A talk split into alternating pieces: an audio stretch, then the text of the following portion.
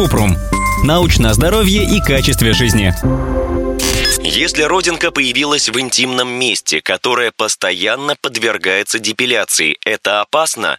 И кто в этом случае осматривает родинку? Гинеколог или дерматолог? Кратко. Да, опасно. Если постоянно травмировать родинку или по-научному невус, это может спровоцировать ее злокачественный рост. Для консультации лучше обратиться к дерматологу. Он проведет осмотр и при необходимости отправит к хирургу, чтобы удалить невус. О том, в каких случаях нужно удалять родинку, мы рассказывали в отдельной статье.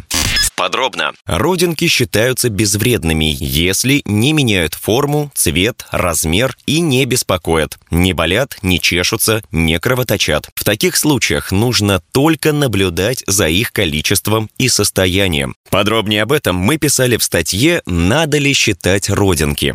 Но если родинка меняется внешне или находится в неудобном месте и часто травмируется, то, возможно, нужно ее удалить. Как лучше поступить, надо решить с дерматологом. Он сделает биопсию родинки и оценит ее состояние. Иногда в интимных местах вырастают наросты, которые похожи на родинки. На самом деле это акрохордоны, Небольшие, мягкие, доброкачественные новообразования кожи. Обычно они выступают над кожей, и их тоже удаляют. Об этом мы рассказывали в статье. Содрал родинку. Все, помирать?